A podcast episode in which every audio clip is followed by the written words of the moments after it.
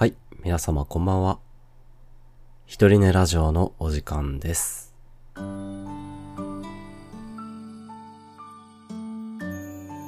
のラジオは私ゆっきんがひとりねの寂しさを紛らわせるためにひとりねの皆様へ向けて一人語りを行うひとりぼっちの寂しいラジオです。風邪をひいてしまいました。イエーイ。引いちゃいましたね。夏風邪ですかね、まだ。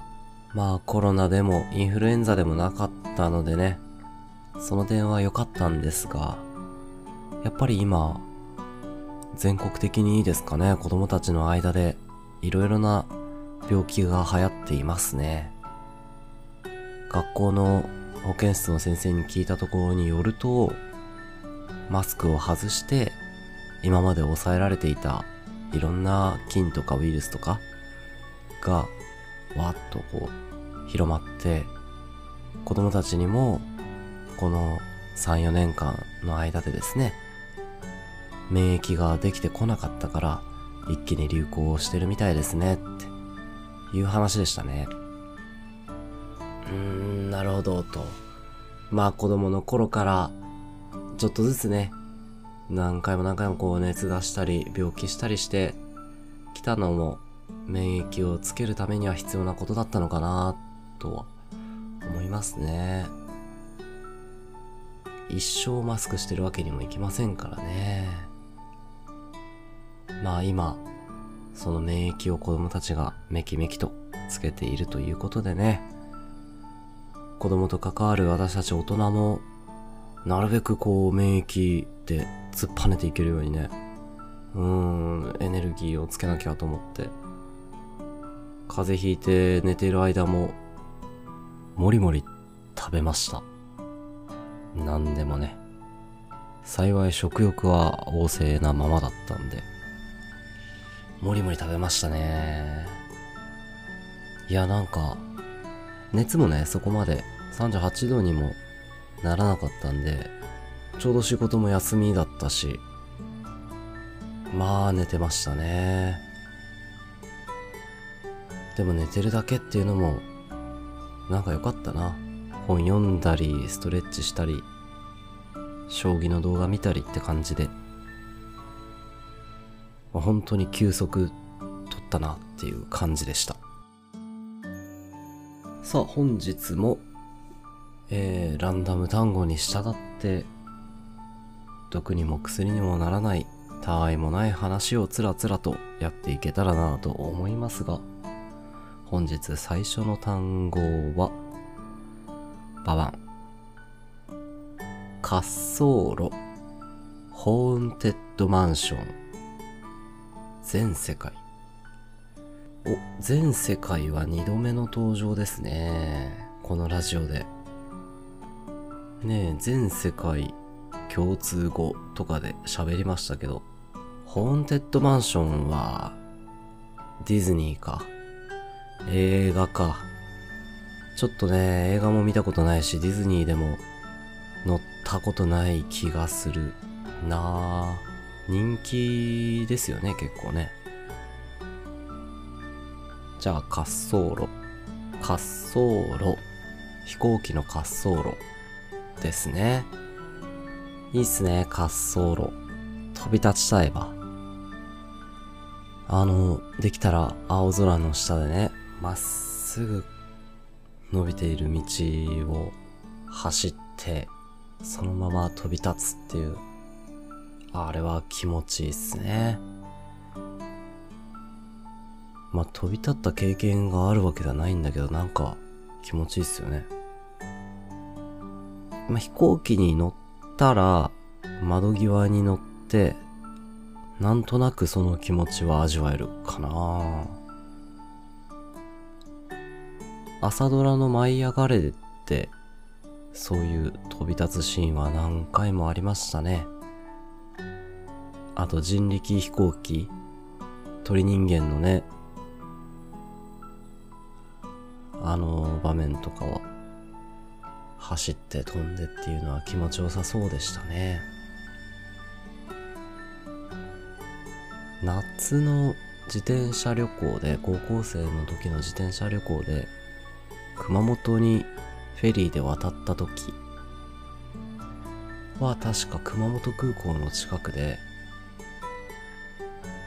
空港の近くにね、まっすぐでずーっと遠くまで続く一直線の道があって、そこを自転車で行く時も天気が良くて、ああなんかすがすがしいなーって思いました。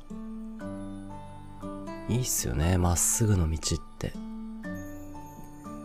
今日から僕はまっすぐにっていう歌がありましたね。武田鉄矢、海援隊かな。矢印みたいにまっすぐに、いいっすね、いい歌だなって思ったわ。もう今日から、今まで紆余曲折曲がりくねった道をふらふらと歩いてやってきたけども、今日から僕はまっすぐ生きるのだっていう。やっぱまっすぐがいいっすね。やっぱりね、子供の頃から少年期から青年期から生きていくにつれ、だんだんだんだんね、なんかこう自分なりにうまく進もうとして右に左に頑張っていくんですけどね、やっぱ憧れるのはまっすぐな進み方っていうのが憧れますよね。だから実際こうまっすぐ歩いてたり、自転車で走ってたり、車でねまっすぐな道走ってたりすると、それだけで気分いいしね。滑走路というタイトルの短歌、歌集が確かあって買った覚えがありますね。待ってください。ありました。歌集、滑走路、萩原慎一郎という方の歌集ですね。この方は32歳で亡くなられた方で、亡くなった後に出版された歌集ということになりますかね。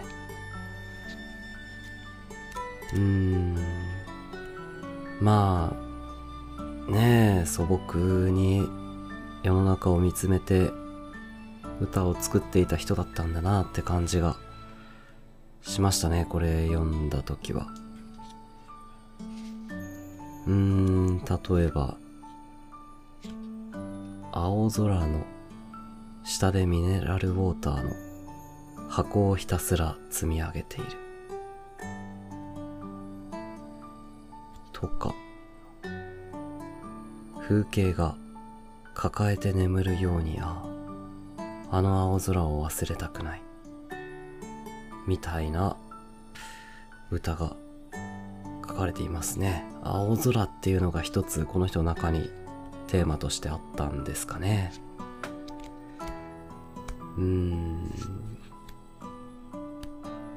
一方で、青空で言えば覚えてるのがねありましたね。これ、青空と発音するのが恥ずかしくなってきた23歳の僕。こんな歌もありますね。いや、どういうことなんですかね。だんだん青空っていうものに直視できなくなってきたというか、うまくね自分の中で向き合えなくなってきた、恥ずかしくてっていう。まあそれぐらい眩しくてまっすぐなものだっていうことですかね、青空。それに続く滑走路もこの人にとって特別なことだったんでしょうね。いや、短歌ね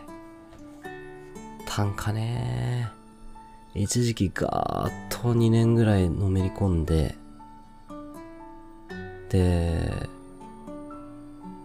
短歌賞とかにも応募して作品を送ったりして、箸にも棒にもかからずに、いろんな人の短歌見て、なんかもういいやっつってやめちゃいましたけどね。しばらく作ってないけど、なんとなく最近またその熱が僕の中で再加熱されてきているような感覚がありますね。やっぱ短歌っていいなっていう、要は僕の中で一回挫折したんだけどね、でもなんかやっぱりいいなっていうのがあって、だから次はなるべく他の人とこう戦わずに自分なりに短歌続けていきたいなと思うけどね。また始めたとしたら、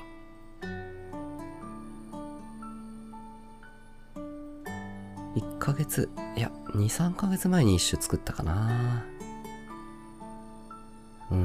ぼちぼちやっていこうかな。また気が向いた時に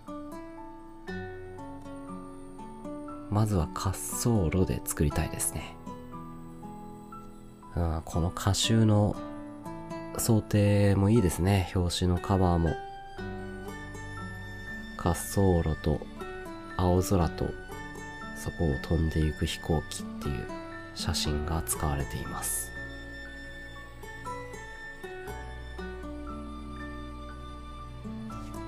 さあ続いて参りましょう。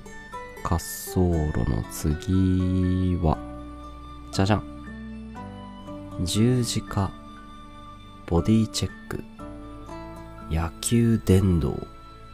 十字架っすかね。十字架といえば、元はまあ貼り付けにして処刑するための道具なんですかね。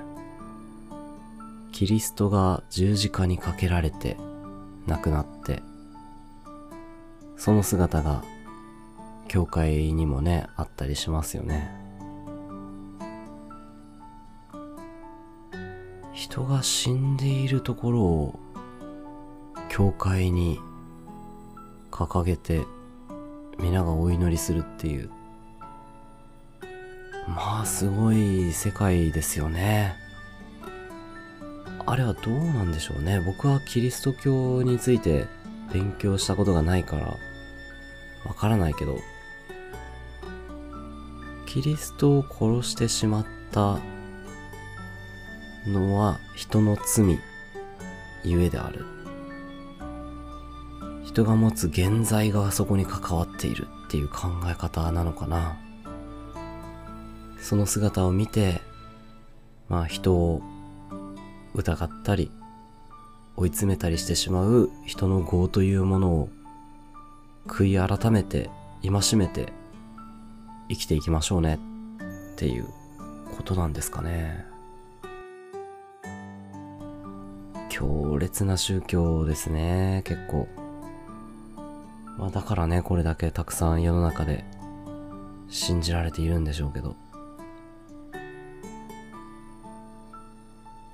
十字架はね、もうアクセサリーにもなるぐらいのもんですよね。まあシンプルゆえに広く受け入れられているっていうね。十字架でもまあそういう色が込められてるから、なかなかアクセサリーとして使いづらい気はするんですけどね、僕としては。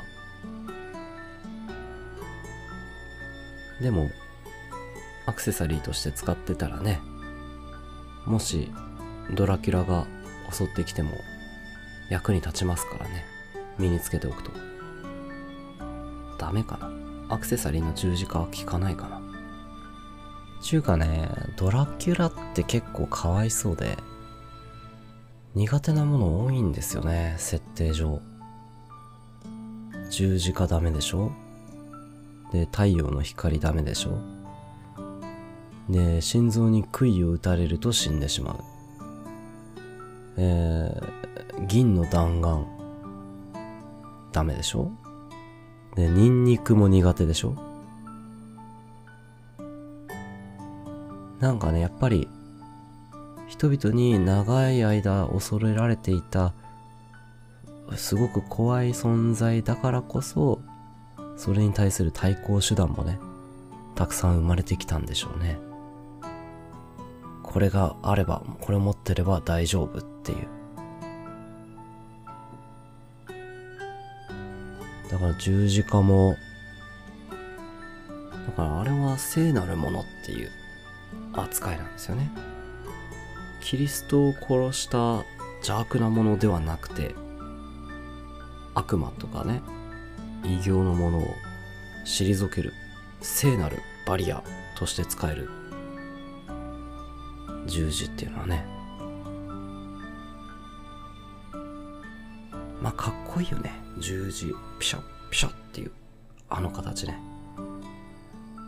日本のなのか、まあ日本に昔からある陰陽道でもくじを切るでね、臨病当社海人列在前ってこう十字をね、横に縦にピッピッピッピッピッってこう9回切ってますもんね。将棋で言ってもね、十字飛車という手筋ありますね。飛車をこう銃を横に縦にビシャッと効かせて相手を攻めていく、あるいは守る、攻めに守りに十字飛車っていう。やっぱ飛車かっこいいんだよね。将棋の駒の中で何が好きですかって言ったら、飛車が結構トップに来るぐらいですよね、人気で言えば。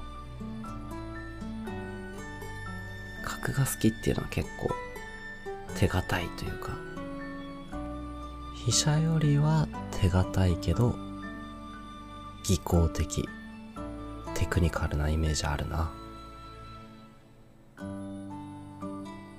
金が好きっていう人はあんまり聞いたことないけど、まあ堅実な人ってことかな。堅実だけど、でもここぞという時は攻撃力あるからね。金が好きはかっこいいな、将棋で。で、銀が好きっていうのは羽生さんですね。羽生さんは銀が一番好きっていうお話ですからね。まあ、銀っていうね、名前をつけた人もすごいよね、銀賞。銀っていう素材はね、柔らかくて、形を変えていろんなものに応用できて、防御としても攻撃としても優れている、ちょっと一癖ある物体っていう感じでね。あ、将棋の話になっちゃったよ。十字架ね。まあそれだけ十字架っていうのは、古くから人の心にね、やっぱり神を想起させるというか、なんか訴えかけるものがあるんでしょうね。エヴァンゲリオンでも十字架にかけられてたしね。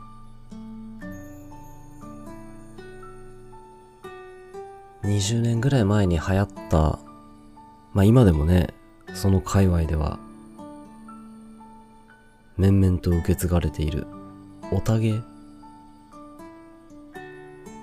自分の推しの歌の時にね、応援するためにパフォーマンスをするっていう、あれもいろいろ技があって、その中の一つに腕で十字を作って地面を叩きつけるロザリオっていう技がありましたね。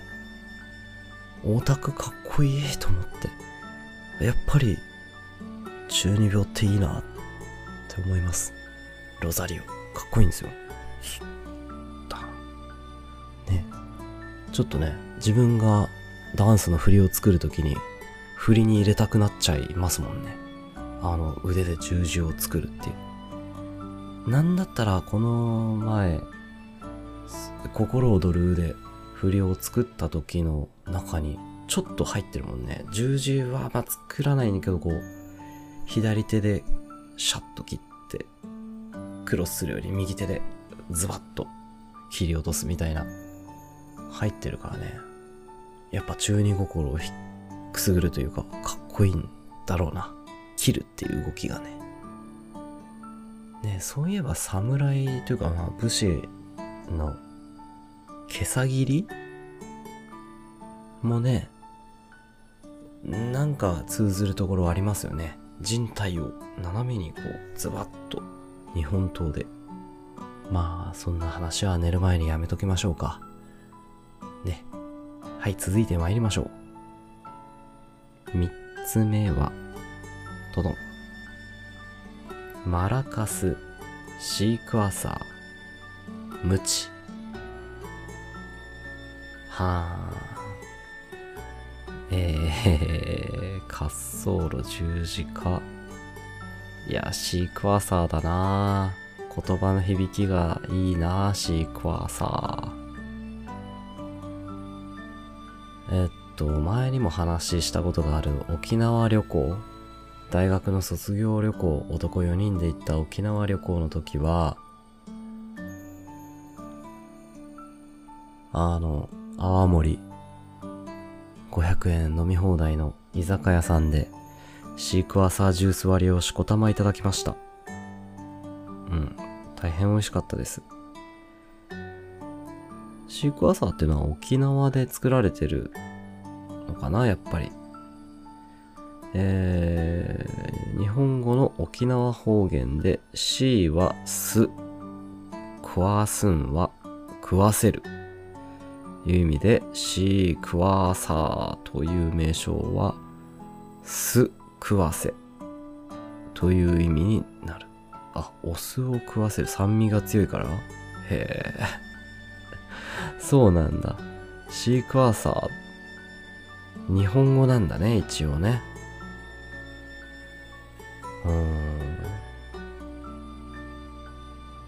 シークワーサージュース美味しいよね。栄養もものすごいあるんだね。柑橘系だし。他にもいろいろと割るのかな、沖縄の人たちは。割るというか、まあ泡盛以外にもシークワーサージュース、シークワーサーを活用する場面が多いのかな。まあね、餃子のタレとかにちょっと絞ったり、ラーメンとかに絞ってみたり、焼き魚にとかね、いろいろ柑橘系はやっぱり応用範囲は広いっすよね。僕がね、最近飲んでいるのはビールよりも水銀ソーダを飲んでるんですが、あれにもなんか柑橘系のものが入ってた気がするしな。ちょっとそれみたいな苦味があってさっぱりとして美味しいんですけどね。ソーキそばとかチャンプルーとかにシークワーサーをちょっと絞ったりとかすることもあるんかないいっすよね。なんかこってりした味とかね、醤油の味とか、まったりしたところにさっぱりしたものをつけ出すっていう、いいっすよね。僕もともとやっぱ酸味と辛みが結構好きなんで、まあ甘みも好きなんですけどね、子供の頃は酸っぱムーチョも辛ムーチョも好きでしたからね。大学生の頃は必ず酸っぱムーチョを買ってましたね。コンビニ行ったら梅干し味のやつとかね。だから酸味を付け足してくれる柑橘系のものたちは好きですよ。沖縄じゃなくて大分にも行ったんですよね。学生時代って卒業旅行3回行ったんですけど、それぞれね別の人たち、まあ文芸部の人たちと大分旅行行って、で学部の友達と沖縄旅行でしょ。ちょっと待って、4回か。でそれ以外の全く別個の友達、まあたまたまねその文芸部から別の部の人たちと知り合って友達になって、そいつらとまあ地元の長崎旅行行ったのと、で川手くんと屋久島行ったから4回行ったんだな、卒業旅行。何やってんのと思うけども、そのうちの一つが大分。大分行った時に海卵の水族館ね、水族館海卵のレストランですだちラーメンを食べた。食券で買って美味しかったな。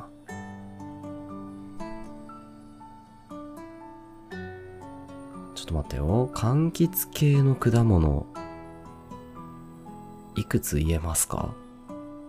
多いっすよね。まあみかんとかオレンジとかもまあ柑橘系か。ちょっとねシークワーサーとかは違うけどね、ブラッドオレンジとかね、ピンクグレープフルーツ。あ、ピンクの前に普通のグレープフルーツでしょ。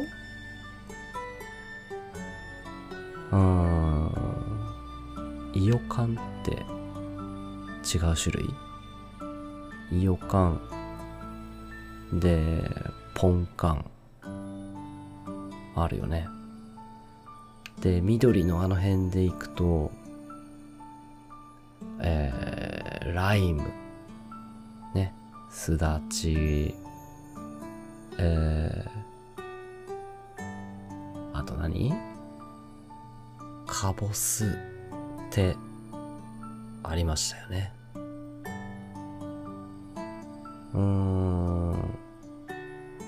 レモン今10個ぐらいいったか。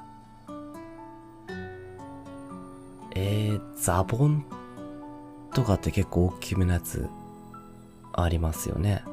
あと川手くんが作っている八作、僕の友人がね農家やってるので八作で、バンペイユだっけ、でっかいの。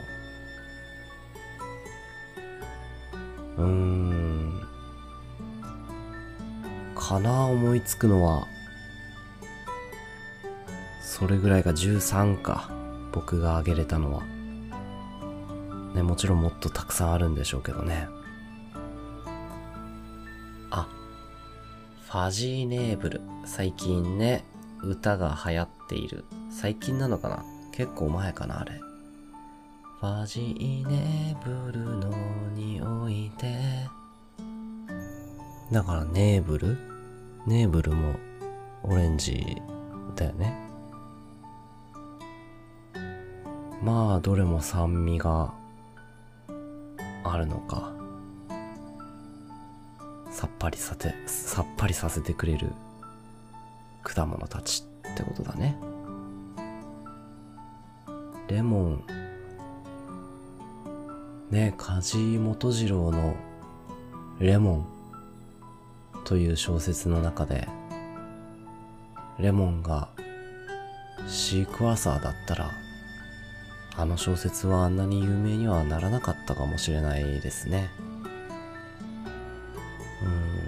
一つのシークワーサーのひんやりとしたその感触がって言っても、ちょっとシークワーサーっていう名前に意識持ってかれてね、なかなか文章が入ってこない気がしますもんね。でもそっか、シークワーサー日本語か。いやそれはやられたな。でも沖縄だからそうだよね、日本語だよね。待ってね、シーサーは？シーサーも日本語？沖縄語？沖縄弁？そうだよね。シーサーは獅子を沖縄の言葉で発音したもの。あ、そうなんだ。獅子か。あ、獅子だね、確かに。いや、沖縄の言葉やっぱ面白いな。でも、同じ沖縄のものでも、サトウキビは、日本語ですよね、普通に。標準語ですよね。サトウキビは沖縄で、サトウキビって言われてるのかな。沖縄方言では、ウージ。あ、ウージ。あ、そうなんだ。宇治の森であなたと出会い。あれはサトウキビのことでしたか。そうかそうか。なるほどね。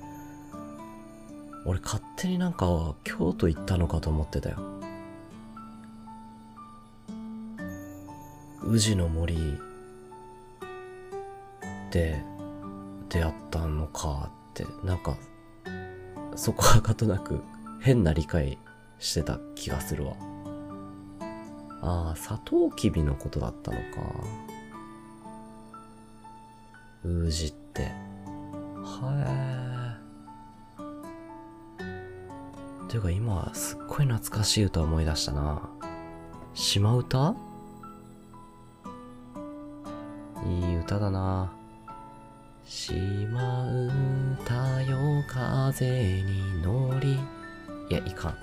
ちょっとね、お便りで歌を褒められて以来、歌いたくなっちゃってますね。よくないわ。お耳汚し、誠に申し訳ありません。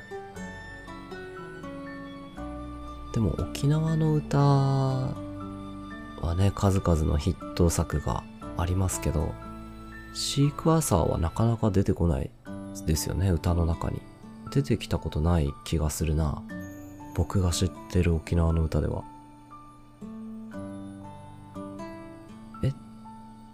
あれは違うよね。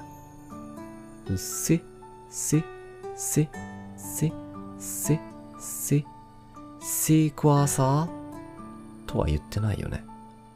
違うよね。シーサーサーって言ってるよね。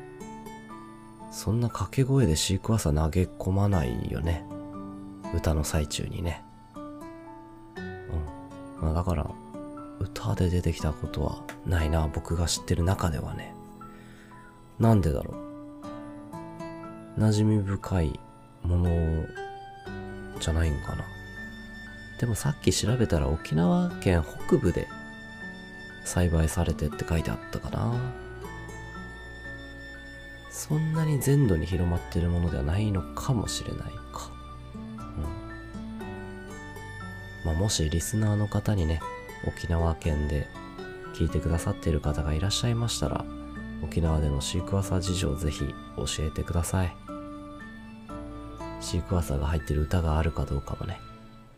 はい。と、まあこんなところでしょうか。本日は滑走路、十字架、シークワーサーについてタラタラとおしゃべりしてまいりました。どうぞね、皆様も、健康に気をつけて風邪などひかぬようにね、シークワーサー、柑橘系に頼りながら免疫つけて日々を過ごしてまいりましょう。